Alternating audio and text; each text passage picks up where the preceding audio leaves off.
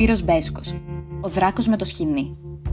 Όταν μια κοινωνία έρχεται αντιμέτωπη με έναν κατασυρωή εγκληματία, ο οποίος έχει σκοτώσει, έχει βιάσει και έχει κακοποιήσει δεκάδες γυναίκες, είναι δύσκολο να αποδεχθεί πως αυτός, ένας δολοφόνος, θα μπορέσει να επανενταχθεί στο σύνολο χωρίς να βλάψει κανένα. Κι όμως, υπάρχουν ανάμεσά μας άνθρωποι που κάποτε μονοπόλησαν το ενδιαφέρον μας και προκάλεσαν τον αποτροπιασμό μας. Όμως σήμερα ζουν τη σύνομη ζωή τους, πηγαίνοντα στη δουλειά τους, έχουν το σπίτι τους και συχνά την οικογένειά τους. Μια τέτοια ιστορία είναι και του Σπύρου Μπέσκου, του δράκου με το σκηνή, του δολοφόνου με το Οτομπιάνκι, που στις αρχές της δεκαετίας του 80 είχε τρομοκρατήσει τα νότια προάστια και έκανε τις γυναίκες να φοβούνται να κυκλοφορούν μόνες τους τα βράδια. Ο 37χρονος φυσικοθεραπευτής Σπύρος Μπέσκος, γεννημένος στην Κυπαρισία το 1946, ήταν ένας άριστος επαγγελματίας, όπως τον χαρακτήριζαν οι πελάτες του, και λαμπρός οικογενειάρχης, υπόδειγμα πατέρα και συζύγου, όπως τον χαρακτήριζε η οικογένειά του. Ζούσε και δραστηριοποιούταν στην περιοχή του νέου κόσμου. Ένας άνθρωπος χαμογελαστός και ευγενικός που λάτρευε την οικογένειά του και δεν είχε δώσει καμία αφορμή στην κοινωνία που τον γνώριζε. Αυτό ήταν το ένα πρόσωπο του Σπύρου Μπέσκου, του πολίτη πέραν πάση υποψίας που τον συνόδευε τις καθημερινές. Από την Παρασκευή το βράδυ όμως, έως τα ξημερώματα της Κυριακής, το πρόσωπο αυτό υποχωρούσε. Τη θέση του έπαιρνε ένας αδίστακτος εγκληματίας, άγριος βιαστής και δολοφόνος, οδηγώντας τον πλέον τον πιάνκι του και γυρεύοντας νεαρές γυναίκες, συχνά ιερόδουλες, που θα ικανοποιούσαν τη σεξουαλική του διαστροφή. Το μοτίβο δράσης του ήταν γνωστό. Στο παραπεμπτικό βούλευμα διαβάζουμε. Ο δράστης περιέσφυγε στα νερά το λαιμό με σχοινή προκαλώντας παρατεταμένη και θανάσιμη αναισθησία, επιδιώκοντας να συνουσιαστεί εξαναγκαστικά με τα θύματά του, ενώ αυτά βρίσκονταν σε κατάσταση αναισθησίας.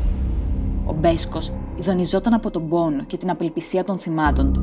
Απολάμβανε τη βία και αυτή αναζητούσε στις νυχτερινές εξορμήσεις του. Το πρώτο θύμα.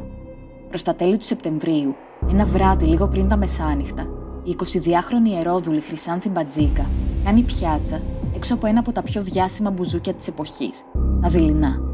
Ο Σπύρος Μπέσκος την πλησιάζει και αφού κανονίζουν την αμοιβή της, εκείνη επιβιβάζεται στο αυτοκίνητο. Προχώρησαν, ώσπου έφτασαν σε ένα ερημικό σημείο μακριά από τα βλέμματα του κόσμου. Τότε τη ζήτησε να βγάλει τα ρούχα της και να ξαπλώσει μπρούμητα για τη συνουσία. Ύστερα έβγαλε από την τσέπη του ένα σκηνή και το πέρασε γύρω από το λαιμό της. Εκείνη αντιστάθηκε. Ο Μπέσκος της φήμωσε το στόμα με τενσοπλάστ ενώ εκείνη προσπαθούσε να ξεφύγει.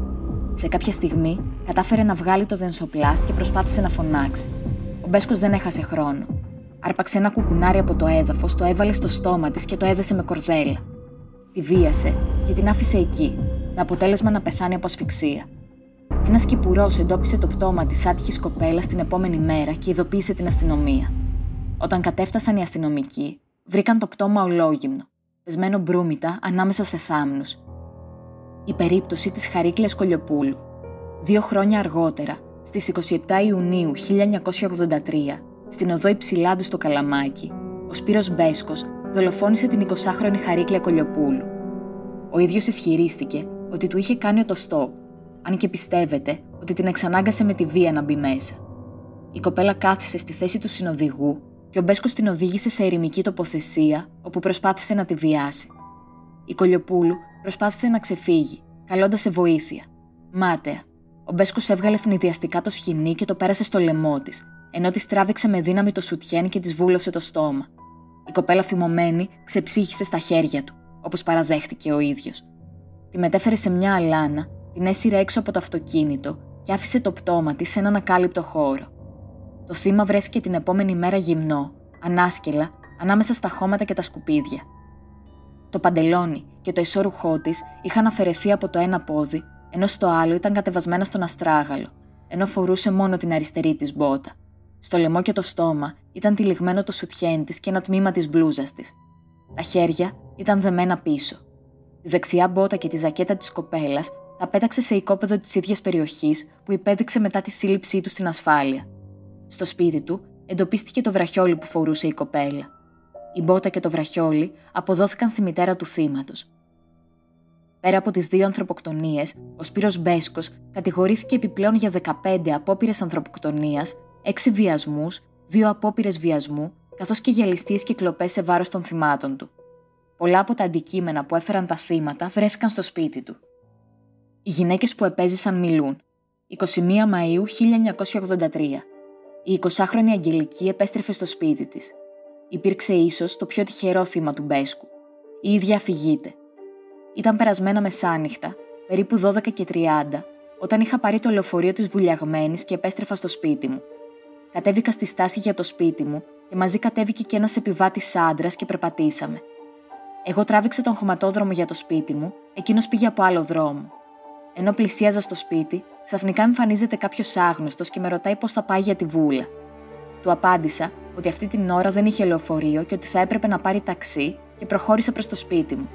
Ξαφνικά με πλησιάζει από πίσω και μου περνάει ένας σκηνή στο λαιμό και με σφίγγει. Βάζω τις φωνές. Καταλαβαίνω ότι με το πολύ σφίξιμο έχανα τις αισθήσεις μου. Συνήλθα και τα χέρια μου ήταν δεμένα πίσω μες σκηνή, ενώ μου είχε βγάλει και το ρολόι μου. Βλέποντας τον πατέρα μου και τους γείτονες να τρέχουν προς το μέρος που βρισκόμασταν, ο δράστης το έβαλε στα πόδια και εξαφανίστηκε. 4 Ιουνίου 1983. Η 30χρονη Μαρία είχε σχολάσει από τον μπαρ που δούλευε μόλις δύο ημέρες, πήρε το μηχανάκι της και προχώρησε προς το σπίτι της στη Βάρκιζα. Στη διαδρομή, ένα πλέον τον πιάνει και την προσπέρασε. Της έκλεισε το δρόμο και την ανάγκασε να σταματήσει. Το σημείο ήταν ερημικό. Με τα δικά της λόγια, εκείνος σταμάτησε και βγήκε από το αυτοκίνητο. Εγώ έκοψα ταχύτητα και σκέφτηκα να γυρίσω πίσω, αλλά δεν πρόλαβα.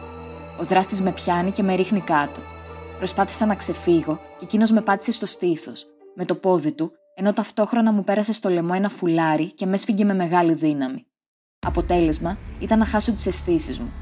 Πίστεψα ότι ήρθε το τέλος μου. Όταν συνήλθα, με είχε μεταφέρει σε άλλο σημείο, ενώ μετέφερε και το μηχανάκι μου για να μην είναι στη μέση του δρόμου. Εκείνος ήταν από πάνω μου. Με χτυπούσε στο πρόσωπο.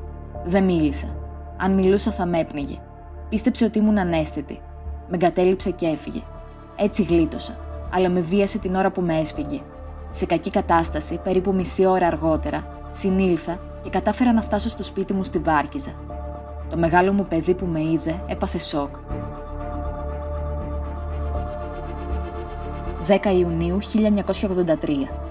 Η 31χρονη Μαρία, ιερόδουλη και μητέρα δύο παιδιών, είχε σταθεί στην περιοχή του Καλαμακίου όπου την εντόπισε ο Μπέσκος. Την πλησίασε και τη ρώτησε την αμοιβή της. Η ίδια είπε: Δεν μου έφερε αντίδραση για το ποσό.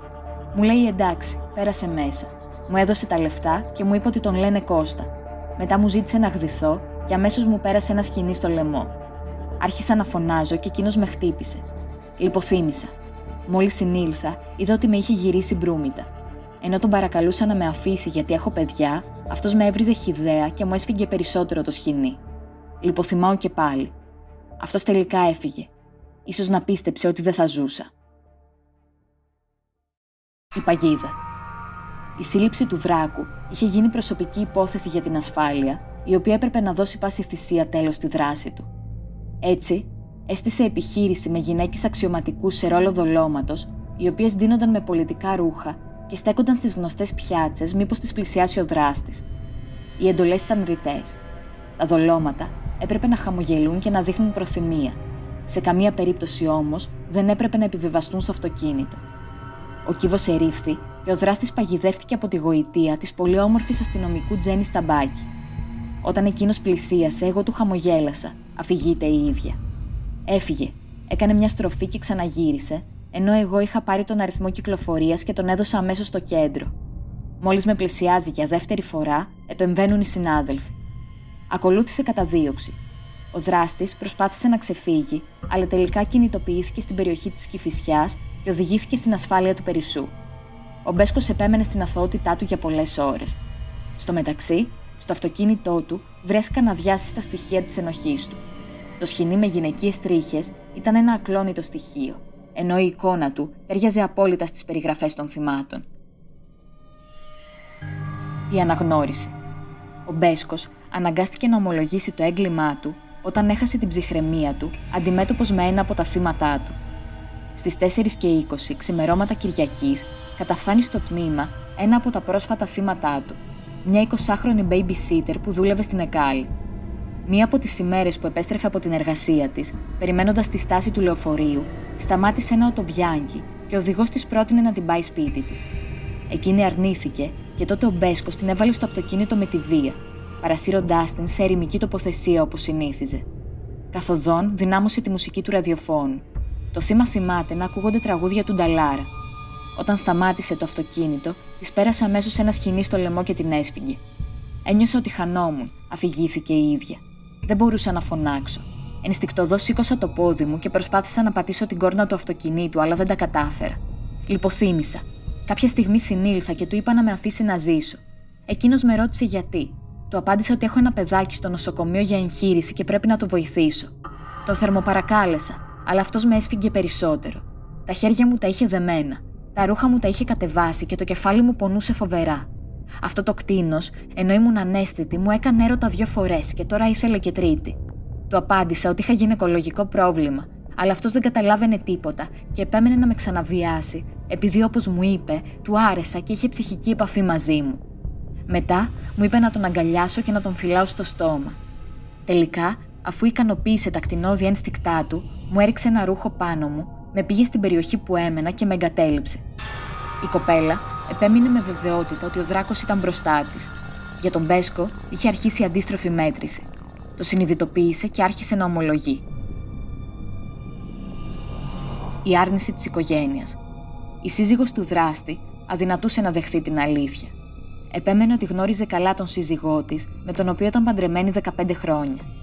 Η ίδια είπε στους αστυνομικούς: Δεν μπορώ να πιστέψω ότι ο άντρας μου είναι ο δράκος. Είμαστε μαζί 15 χρόνια και όπως αντιλαμβάνεστε, τον ξέρω πολύ καλά. Δεν κοίταζε τίποτα άλλο εκτός από μένα και το νεογέννητο παιδάκι μας, στο οποίο είχε πολύ μεγάλη αδυναμία. Αν ερευνήσουν οι ειδικοί τις τρίχες που βρέθηκαν στο σχοινί, θα δουν ότι είναι από το σκυλί μας, τον Ντόπερμαν, που το είχε πολλές φορές στο αυτοκίνητο. Την ίδια άποψη είχε και ο πατέρας του δράστη, ο οποίος δήλωσε: Το παιδί μου δεν μπορεί να είναι ο δολοφόνος. Σίγουρα τον πίεσαν και ομολόγησε. Ο Σπύρος είναι ανίκανος να σκοτώσει. Η δίκη. Η ζωή του θύματός του δεν τον ενδιαφέρει. Το ότι οι άλλες γυναίκες δεν πέθαναν είναι ζήτημα τύχης ή ζήτημα αντοχής του οργανισμού τους. Ήθελε τα θύματα παθητικά. Τα έκανε όλα για να ικανοποιήσει τη γενετήσια ορμή του, την νεκροφιλία του. Θα πρέπει να τιμωρηθεί παραδειγματικά. Να σταλεί στο εκτελεστικό απόσπασμα για να είστε σίγουροι ότι προστατεύσατε αποτελεσματικά τις γυναίκες, τις κόρες, τις αδελφές, τις φίλες σας, κύριοι ένορκοι και κύριοι δικαστές. Αυτή ήταν η πρόταση του εισαγγελέα και καταχειροκροτήθηκε από το πολυπληθές ακροατήριο. Από τη μεριά του ο Μπέσκο, μόνο μία φράση ψέλισε κατά τη διαδικασία. Δεν έχω να πω τίποτα. Καταδικάστηκε δύο φορές σε θάνατο για τις δύο δολοφονίες των γυναικών και σε κάθριξη 25 ετών για τις υπόλοιπες εγκληματικές πράξεις. Η απόφαση ήταν ομόφωνη. Στο μεταξύ, η θανατική ποινή που το επευλήθη πρωτοδίκω είχε καταργηθεί και έτσι εξέτησε την ποινή του στις φυλακές Κέρκυρας, Τύρινθας και τελικά Κορυδαλού. Το ζήτημα της ψυχικής υγείας. Στο διάστημα πριν από την πρωτόδικη δίκη, ο Σπύρος Μπέσκος εξετάστηκε από έναν πραγματογνώμονα ψυχίατρο. Πριν την εκδίκαση σε δεύτερο βαθμό, ύστερα από 8 χρόνια εγκλισμού του Μπέσκου, εξετάστηκε από τον ψυχίατρο των φυλακών Κορυδαλού, Σπύρο Σπυρόγλου, μαζί με τον νευρολόγο ψυχίατρο Χρήστο Βούρδα. Παρόλο που τον εξέτασαν ξεχωριστά, κανένας από τους δύο δεν μπόρεσε να διαπιστώσει ψυχική νόσο. Πάντοτε προσέφερε κάτι περισσότερο και ζητούσε ανταπόκριση. Άρα, πού χωλαίνει αυτή η ανταπόκριση και αρχίζει η αντίστροφη μέτρηση; Εκείνος πιστεύει στο απόλυτο, ότι μόνο με τη φυσικοθεραπεία μπορεί να φτάσει στο επιθυμητό αποτέλεσμα. Αυτή του η διάθεση να προσφέρει δεν βρήκε ανταπόκριση και έφτασε η μία ανταπόκριση αυτή στην εκτροπή. Αυτό είναι ο διχασμός προσωπικότητας. Το ψυχοπαθολογικό χάσμα που αναφέρει η εγκληματολογία είναι αυτό που λέμε διχασμός προσωπικότητας. Δεν είναι καλούπι η ψυχή του ανθρώπου, είπε μεταξύ άλλων ο νευρολόγος ψυχίατρος Χρήστος Βούρδας. Από τη μεριά του, ο Σπύρος Πυρόγλου ανέφερε «Δεν είναι διεστραμμένος. Δεν είναι αυτός ο τρόπος της σεξουαλικής του ζωής. Δεν ζητούσε βία, ανώμαλα πράγματα από τη σύζυγό του και επειδή δεν του δόθηκαν πήγε αλλού. Αυτό δεν ισχύει. Το αίτιο δεν βρίσκεται εκεί. Είναι ψυχολογικό. Είναι η ανταπόκριση που δεν έβρισκε. Η παρόρμηση τον σπρώχνει σε αυτές τις πράξεις. Έχει πάψει να τον εντυπωσιάζει το γνωστό και καταλήγει στο άγνωστο. Ο σοφρονισμός. Κατά την εξέταση των ψυχιάτρων στη φυλακή, ο Μπέσκος δήλωνε ότι δεν μπορούσε να εξηγήσει τι τον έσπραχνε στο βιασμό. Έλεγε: Πιστέψτε με, δεν είχα πρόθεση να τη σκοτώσω. Για τη μία δεν είχα καταλάβει ότι πέθανε. Για την άλλη, ένιωσα μια ταραχή και έκανα μια προσπάθεια να εξαφανίσω τα ίχνη. Την άλλη μέρα όμως, το γεγονός δεν με άγγιξε καθόλου. Το διάβασα στην εφημερίδα, σαν είδηση στην οποία δεν είχα καμία συμμετοχή. Καμία συγκίνηση. Κανένας φόβος, καμία ενοχή. Σαν να μην το είχα κάνει εγώ. Συνέχιζα τη ζωή μου, λες και δεν είχε συμβεί ποτέ τίποτα. Και τώρα ακόμη αυτά τα βιώματα δεν με αγγίζουν. Στην πορεία των ετών, ο Μπέσκος έδειξε πολύ καλή διαγωγή, ασχολούμενος με τη ζωγραφική και βοηθώντας τους συγκρατούμενούς του ως φυσικοθεραπευτής στο νοσοκομείο κρατουμένων στις φυλακές Κορυδαλού. Μάλιστα, έπαιρνε τακτικά άδειες και εργαζόταν κανονικά ως φυσικοθεραπευτής. Από το 2003 είχε κάνει αρκετές αιτήσεις αποφυλάκησης, αλλά όλες είχαν απορριφθεί με το επιχείρημα πως η επικινδυνότητά του παρέμενε. Τον Αύγουστο του 2008 τελικά αποφυλακίστηκε με βούλευμα του Συμβουλίου Εφετών Πειραιά. Τον Οκτώβριο θα συμπλήρωνε 25 χρόνια πραγματικού εγκλισμού, επομένως θα έπρεπε να αποφυλακιστεί βάσει νόμου. Όσοι τον είδαν μετά την αποφυλάκησή του, παρατήρησαν πως ήταν αλλαγμένος. Ο Μπέσκος, ο δράκος με το σχοινί που έσπερνε τον δρόμο, καταγράφηκε ως ένα γνήσιο παράδειγμα σοφρονισμού. Μετά την αποφυλάκησή του, ζήτησε δημόσια συγγνώμη από τις οικογένειες των θυμάτων και από τα ίδια τα θύματα και δήλωσε ειλικρινά μετανιωμένος. Ξαναπαντρεύτηκε και σύμφωνα με τις τελευταίες πληροφορίες ζει στην Ηλιούπολη, όπου διατηρεί και το φυσικοθεραπευτήριό του επί της οδού Τριζωνίων 18.